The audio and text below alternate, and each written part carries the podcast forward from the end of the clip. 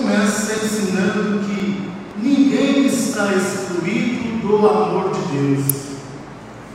O profeta Isaías já havia predito que nesta terra, destinada às tribos de Zebulon e de Naphtali, teria conhecido um futuro glorioso, diz o profeta. O povo que estava imerso nas trevas, o povo que vivia na sombra da escuridão, teria visto uma grande luz. E essa luz é a luz de Cristo Jesus. Assim inicia-se a pregação de Jesus, que vai consistir essencialmente no anúncio da chegada do Reino de Deus. Diz Jesus: o reino está chegando, o reino está por vir, e com a presença de Jesus física aqui na terra, podemos entender que naquele momento em Jesus estava presente. Jesus vem então pregar o Evangelho. Literalmente, o termo Evangelho significa a boa notícia, a boa nova,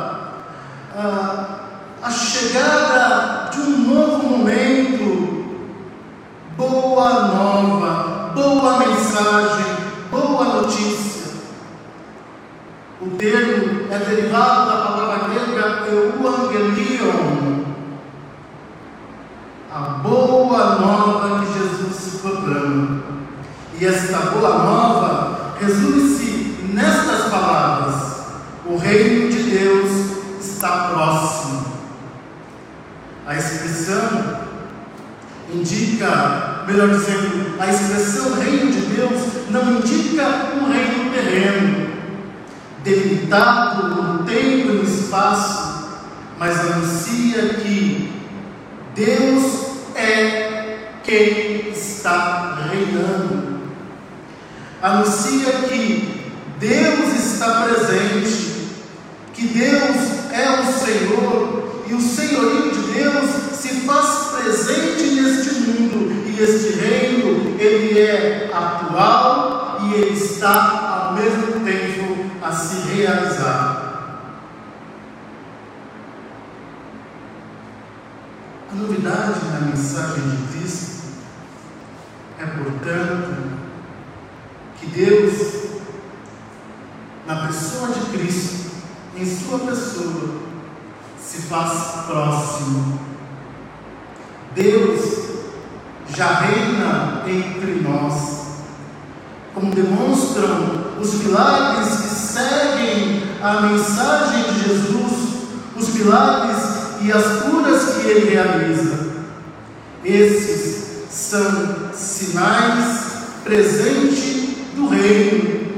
Reino que, embora não, ainda não tenha sido instaurado de forma definitiva, ele se faz presente. Teologicamente falando, é o já, porém ainda não. Ele não chegou de forma definitiva.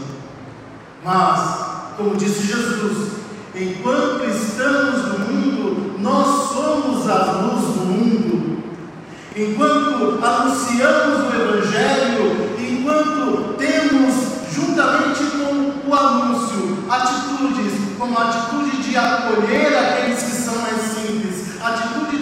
perdão, atitude de humildade, atitude de cura, seja a cura física, mas não só isso, a cura emocional, a cura espiritual, o cuidado com o outro, o reino acontece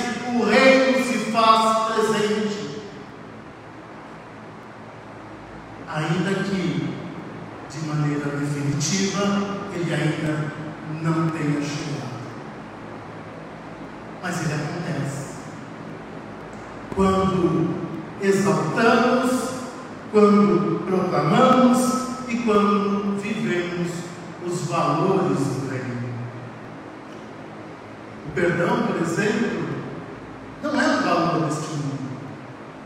Perdoar aquele que atentou contra mim não é um valor deste mundo. Deste mundo, aqueles que procedem de tal maneira são chamados de, chamados de trouxa, de idiota. Mas este é o valor do reino. E quando eu perdoo aquele que me ofendeu, o reino acontece. O reino se faz presente. Deus se faz presente entre nós. Porque de maneira antecipada, escatológica, o reino está entre nós. Deus reina no mundo mediante o seu Filho, feito homem com a força do Espírito Santo. Aonde chega Jesus, o Espírito Criador leva vida e as pessoas são curadas das suas enfermidades, sejam elas no corpo, na alma ou no espírito. O Senhor de Deus manifesta-se então na cura integral do ser humano. Com isto, Jesus quer revelar o rosto verdadeiro de Deus. O Deus próximo, cheio de misericórdia por todos os seres humanos. O reino de Deus é, portanto, a vida que se afirma, a vida que se afirma sobre a morte, a luz da verdade que se dissipa as trevas e da ignorância da mentira. O reino é a boa nova. E é boa nova porque a, a, a sua exortação é sempre atual. Todos os dias somos chamados à conversão. Todos os dias somos chamados a seguir a Cristo. Todos os dias somos chamados ao perdão para renovar esta aliança que temos com Cristo. E este é o caminho que nos conduz a Deus. As leituras deste domingo ressaltam o projeto de salvação que Deus tem para oferecer a toda a humanidade. Já na primeira leitura, como vimos, o profeta anuncia uma luz que Deus irá fazer brilhar e que colocará fim às trevas que se submergem em todos aqueles que estão prisioneiros da morte, da injustiça e do sofrimento. A imagem da luz torna-se sinal da esperança desse ano. O povo que andava nas trevas viu uma grande luz. Uma luz raiou para os que habitavam uma terra sombria, como a morte. No contexto do sofrimento e da dor, a imagem da luz vislumbra em sinal de alegria profeta Isaías anuncia uma luz que começará a brilhar em cima do monte da Galileia e que irá iluminar toda a terra. Essa luz iluminará as trevas que mantinham o povo sem esperança. Essa luz vai inaugurar um novo tempo, uma nova realidade. E Jesus, quando inicia o seu ministério, ele o inicia e com a consciência de que a chegada desse novo tempo está ligado à sua pessoa. Mas o seu primeiro anúncio resume-se para o evangelista Mateus no convite. O primeiro anúncio de Jesus é um convite, um convite à conversão. Arrependei-vos, convertam-se, porque o reino de Deus está próximo. O reino de Deus está por vir. O reino de Deus está chegando. O convite à conversão é um apelo. Um apelo a uma mudança radical na maneira. O apelo a uma mudança radical nos valores, nas atitudes, nos atos, trato com as pessoas da terra.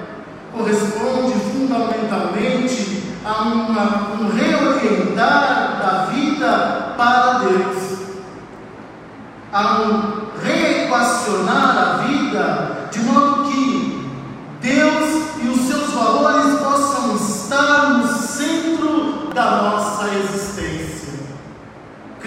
precisa ser a nossa luz. Cristo enquanto palavra de Deus, enquanto presença de Deus, enquanto luz de Deus que ilumina o nosso caminho, deve nos orientar, iluminando os passos aos quais devemos seguir. O Evangelho também descreve o chamamento dos primeiros discípulos. Através da resposta de Pedro,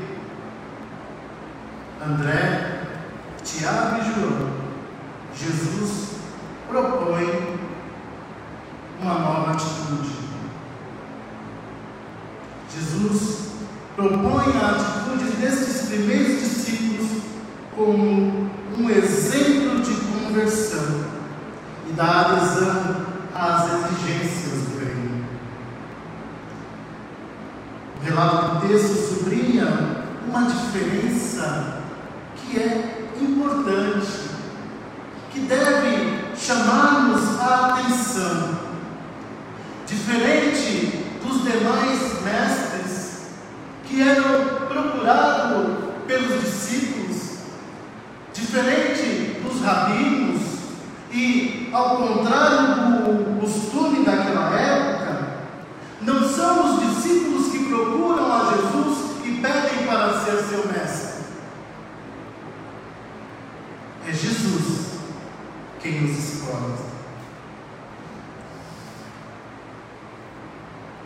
Diferente do que acontecia com os mestres do judaísmo, não são os discípulos que escolhem a Jesus, que pedem para entrar para o grupo de Jesus, mas a iniciativa é de Jesus que os chama. É Ele próprio que escolhe e os convida a segui-lo para uma nova missão. E a resposta dos quatro primeiros discípulos ao chamado de Jesus, ela é imediata, ela é de pronto imediatamente. Eles renunciam à sua vida, renunciam à família, renunciam o trabalho, renunciam, renunciam às seguranças instituídas, largam tudo e seguem Jesus sem questionar. Esta ruptura indica uma opção radical por Cristo Jesus. Essa ruptura representa uma opção radical pelo Evangelho de Jesus Cristo, pela boa notícia anunciada por Jesus Cristo. Eles deixam uma atividade para assumir uma outra. Eles não serão mais pescadores comuns. Agora, diante do convite de Jesus, eles são chamados para ser pescadores de homens. E é interessante essa metáfora do pescador, a metáfora do mar, a importância que tinha o mar. O mar, na cultura judaica, era um lugar perigoso, o lugar das forças da morte que se opõem à vida e à felicidade dos homens. Sobretudo o mar revoltoso. Ele ameaçava os homens, ameaçava os pescadores. No mar acreditava-se haver monstros, e nele até o mais hábeis, os mais hábeis dos marinheiros não se sentiam seguros.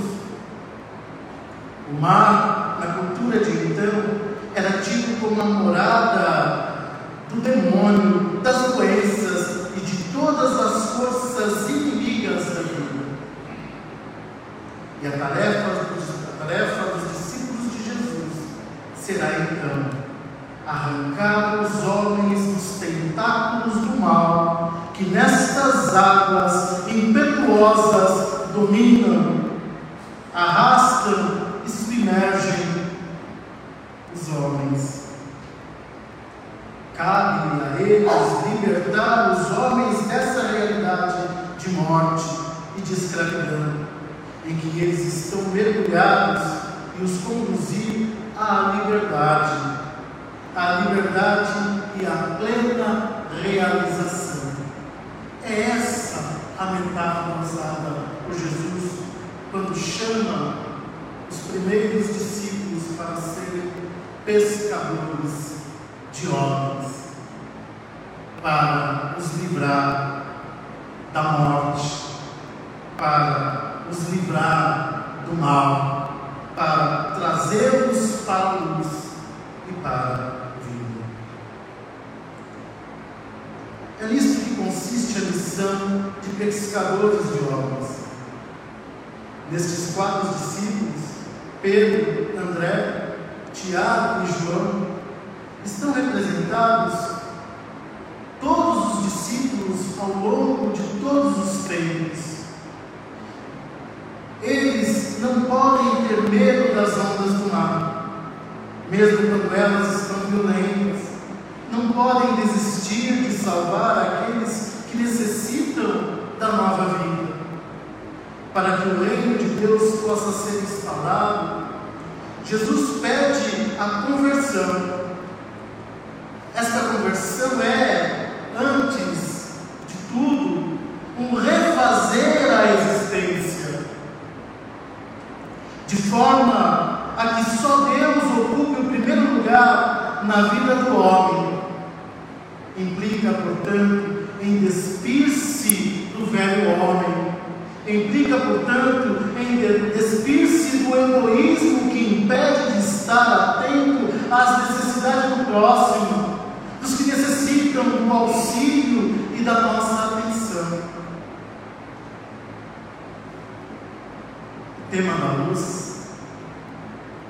relacionado à pregação de Jesus, relacionado à pregação do Evangelho do Reino de Deus, indica que a salvação há de ser difundida largamente ao alcance de todos. A imagem da luz, pelo seu fenômeno de irradiação, torna-se a grande força expressiva do Evangelho, a ser dilatado entre todas as nações e para todos os seres humanos. Entretanto, a riqueza da imagem nos remete também ao fato da luz possibilitar a visão e aquecer o ambiente. É frequente na Sagrada Escritura luz como expressão da ação de Deus Salvador. O velho Simão, no templo, se referiu ao menino Jesus como luz que veio iluminar as nações. o evangelista João, essa nos traz a ideia que aparece inúmeras assim como no prólogo do seu evangelho, que diz Jesus, que apresenta Jesus como a luz verdadeira, que vindo ao mundo ilumina todos os olhos. O juízo de condenação do mundo acontece porque a luz veio ao mundo e os homens amaram mais as trevas do que a luz. Todas essas reflexões paira a solene palavra de Jesus. Eu sou a luz do mundo. Quem me segue não caminha nas trevas, mas tem a luz da vida não sem misterioso significado, na hora da morte de Jesus Cristo no Calvário, estenderam-se as trevas sobre toda a terra. Com Cristo, a luz, sem Cristo, a escuridão. E nós também somos chamados a irradiar essa luz. A palavra de Deus apresenta apresenta textos, pela palavra de Deus, os textos bíblicos apresentados para este domingo, indicam que Deus veio ao mundo como luz, para iluminar o nosso caminho das trevas. Quantos homens e mulheres andam à procura de sentido, à procura de, do seu caminho, mas andam na noite. Hoje também o Senhor nos chama para que sigamos e para que iluminemos a vida dos homens e as atividades com a luz da fé. Sem a fé, Cristo, sem a fé em Cristo, os homens caminham na escuridão. Por isso podem tropeçar podem vacilar, podem cair. O Senhor nos chama a ser luz do mundo e devemos ser portadores desta luz. Que os nossos corações estejam abertos para acolher a palavra de Deus. Que estejamos prontos a esse chamado da conversão todos os dias, que estejamos prontos para entender e viver os valores do Reino de Deus, que possamos pedir a Deus e ao Espírito Santo que nos oriente de maneira que possamos cumprir com fidelidade os ensinamentos de seu Filho possamos ser luz para iluminar os caminhos daqueles que estão ainda hoje à sombra das trevas e que, brilhando no mundo com a luz de Cristo, possamos levar vida, vida plena e abundante àqueles que ainda estão mergulhados nas trevas.